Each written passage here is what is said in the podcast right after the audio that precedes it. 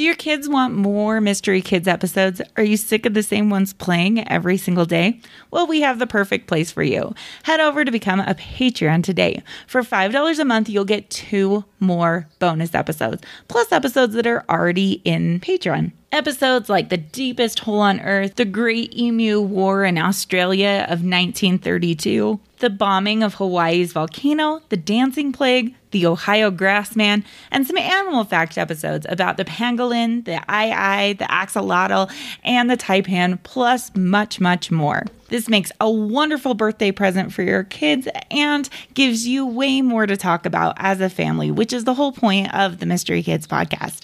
So for $5 a month, you can get two more bonus episodes plus all the past episodes. To become a patron, go to Patreon, P A T R E O N dot com backslash Mystery Kids Pod and sign up today. Thank you so much for your support. On today's episode of the Mystery Kids podcast, we're going to be talking about the ancient Cyclops.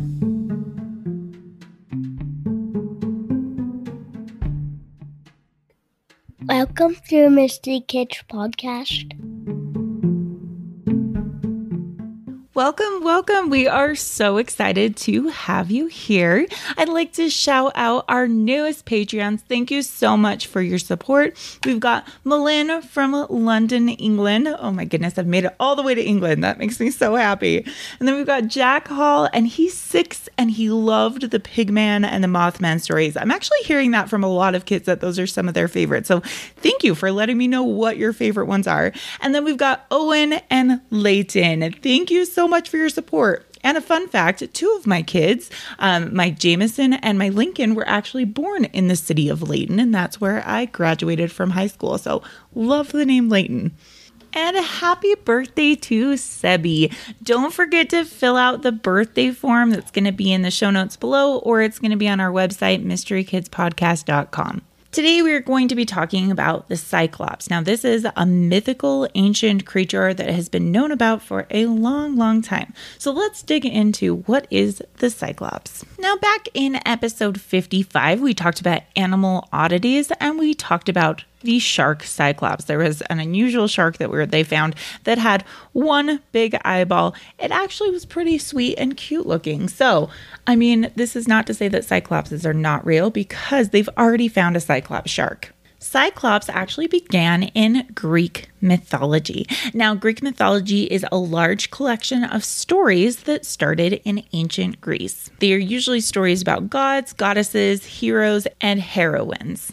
Now, in these Greek mythological stories, there was a race of giants that had a single eye in the middle of their forehead. The word means round eye.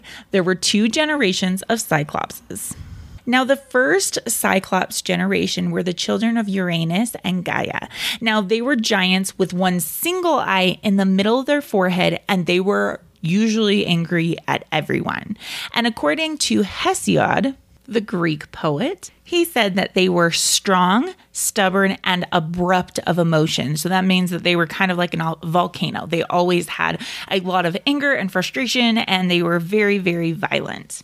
They eventually became known for their strength, their power, and their significantly well crafted weapons. They were the ones, in fact, that would fashion lightning bolts for Zeus, who was the god of all the gods, um, to use as weapons to overthrow Cronus and the other Titans. These weapons were formed by Arges, added brightness, Brontes, who added thunder, and Steropes, who added lightning. So that was the first generation. Now here's the second generation of Cyclopses. Polyphemus, so Homer wrote the Odyssey. Now they were on a scouting party led by the Trojan war hero Odysseus. They land in the island of Cyclopses. Now there's an entire island of Cyclopses and they venture upon a large cave. Now when they enter into the cave, they proceed to feast on some food that they find there. But unknown to them, this cave is home to Polyphemus, who comes home and he finds these trespassers and he traps them in the cave and he proceeds to eat some of the crew members. Now, Odysseus, he's very, very smart and he devises a cunning plan for escape. He's able to make the giant fall asleep and he blinds the Cyclops so that he could not find the men that were on the island. So, where did the Cyclops really begin? Again, so we've talked about that the name Cyclops means round eye. It also, if you look at the word from the Greek cyclos, it means circle, and ops means eye, so circle eye. Often the stories of Cyclops include them being blacksmiths, so many scholars believe that the legend of the Cyclops arose from an actual practice where blacksmiths wore an eye patch over one eye to prevent them from becoming blind in both eyes from flying sparks. Blacksmiths also would tattoo themselves with concentric circles to honor the sun. Now, that's another possible source of where the Cyclops began. Another legend from where the Cyclops might have started is the proto elephant skull. Now, these were prehistoric elephants and they were found by the Greeks.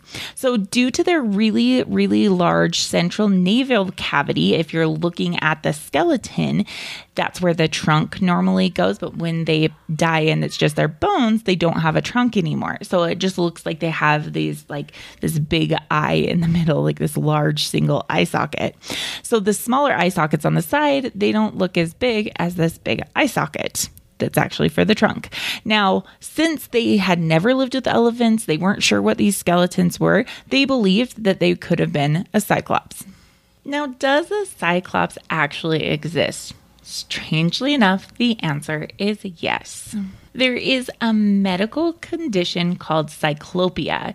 It's known as synophthalmia, which is characterized by the presence of one eye in the middle of the head where the nose would be placed. Now, it's a birth defect that rarely, if ever, happens but it has happened before. Now, these children usually don't live very long because they don't have the nose and the nostril cavities for them to be able to breathe. Now, there has been many animals that have been born as cyclopses, and we talked about the shark already, but there's been a snake that's been born with it, a puppy, and a goat as well. Also, there is an animal named the cyclops, and they are freshwater copepods. Now, this means that they are teeny, teeny, teeny, teeny, tiny little creatures. They are a half to five millimeters long, so you have to use a microscope to actually see them. They usually live in freshwater, and they got their name because they do only have one eye, which you really can't see still because it is such a small creature. Now, the Cyclops doesn't seem to be a creature that we're still seeing today. Similar to like the Bigfoot or um, the Chupacabra, we still have so many people saying that they're sighting these things. But Cyclopses have never really been reported in sightings. Um, there's just some cases where you might find a child born with Cyclops mutations or animals, but it's not like there's stories going around that Cyclops are still these giants and they're existing in the world today. Now, I will have to do an episode on giants because there is a lot of information about giants. So, in the future, there will be a whole episode all about giants. It looks as though the Cyclops is just found in Greek mythology, however. So, thank you so much for listening. And please go ahead and check us out on the Mystery Kids Podcast on Instagram. Go ahead and give us a five star rating and review on Apple Podcast or on Spotify now. Thanks for listening, and we'll see you next time on the Mystery Kids Podcast. Thanks for listening. On the next episode of the Mystery Kids Podcast, we'll be talking about an island that still has a dinosaur on it.